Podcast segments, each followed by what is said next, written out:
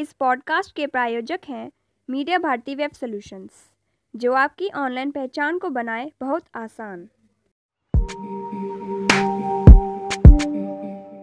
कृषि बिल और labour act जो आए जनता से आपने बात नहीं की देश में इसका किस विरोध किस स्तर है?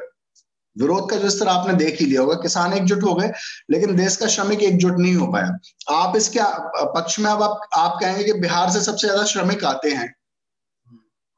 और बिहार में आपको बहुमत मिला है तो इस याद रखिए, ये बहुमत आपको नहीं मिला है, आपके संगठन को मिला है। तो अगर आप ये कह रहे हैं कि बहुमत आपको मिला है तो ये आप गलत बात कर रहे हैं, यहाँ कुतर्क होगा। इसलिए मैं कहूँगा कि आपको अभी मज़बूत ज़मीन तैयार करनी होगी तमाम मसलों की, और मेरा मानना है किसी भी राजनीतिक दल के लिए आभा मंडल या दूसरी चीज़ें आप आभा मंडल बना लीजिए, उसका अपना कुछ कितना भी विस्तार कर लीजिए प्रचार प्रसार का, लेकिन सच्चाई ये है कि जनता तभी जुड़ती है और लंबे दौर तक तभी जुड़ पाएगी जब आपका विश्वास का सिरा मज़बूत होगा।